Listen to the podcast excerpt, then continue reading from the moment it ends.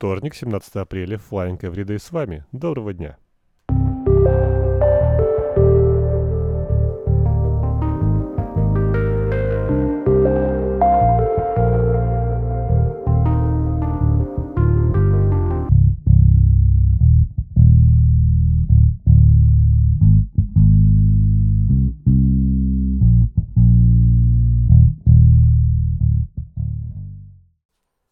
Изданию Guardian стало известно о недовольстве сотрудников компании Google военным применением их наработок в области искусственного интеллекта.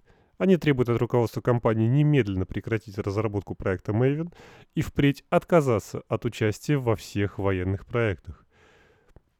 Отстаивание гражданской позиции. Их можно за это только ценить.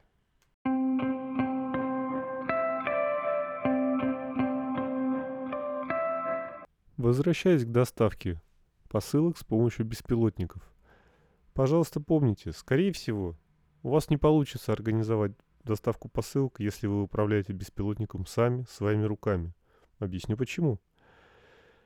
Если оператор беспилотника управляет им лично, ему необходимо быть полностью погруженным в управление именно им и постоянно контролировать, желательно визуально, положение самолета. Под самолетом я понимаю все, что угодно летательного аппарата. Это мультикоптер, вертолет классической схемы, самолет, все что угодно. Так вот, оператор должен постоянно контролировать его местоположение и режим полета.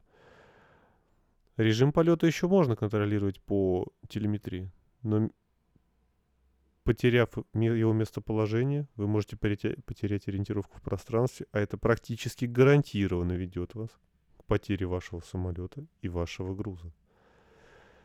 Пожалуйста, не стремитесь к самым дешевым и доступным решениям. Они дешевы не просто так. Всегда используйте самые хорошие комплектующие, которые вы можете достать.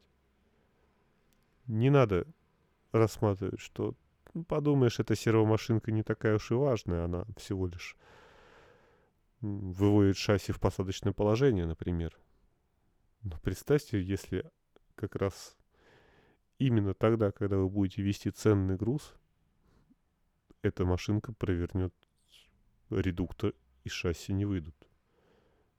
Вы из-за копеечной вещи потеряете прекрасный самолет, в который вы вложили, наверное, какое-то количество денег, немало времени, сил и надежд. Плюс очень сильно пострадает ваша репутация. Не повторяйте ошибки Почты России.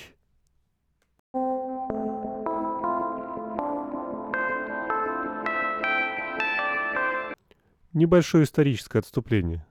Знаете ли вы, что первая, одна из первых проблем, с которой пришлось бороться создателям беспилотных летательных аппаратов, это была электромагнитная совместимость радиоуправления и двигателей внутреннего сгорания. И достаточно длительное время помехи от искрового зажигания было практически невозможно скомпенсировать, что не позволяло развиваться беспилотной технике. Как вы думаете, до какого года? Если вам интересно, присылайте свои варианты ответов мне на почту или в мой канал в Телеграме, а на следующей неделе я дам ответ на этот вопрос.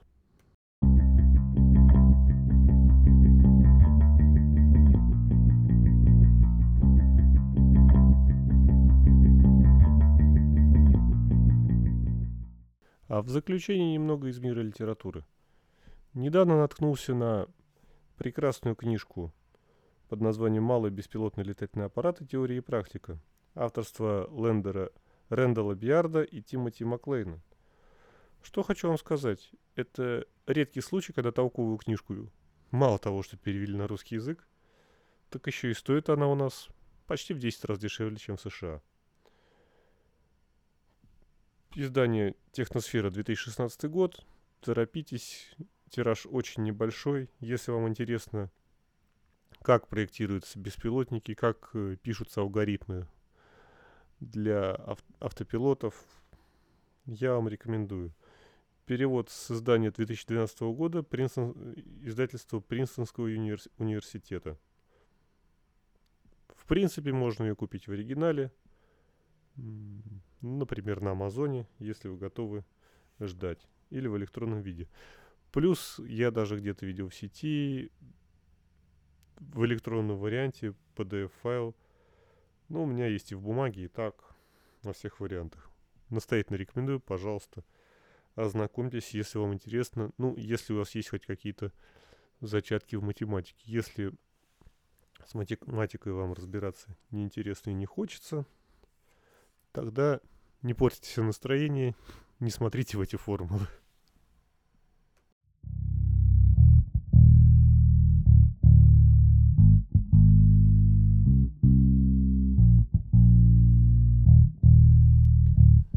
На сегодня наш выпуск подходит к концу.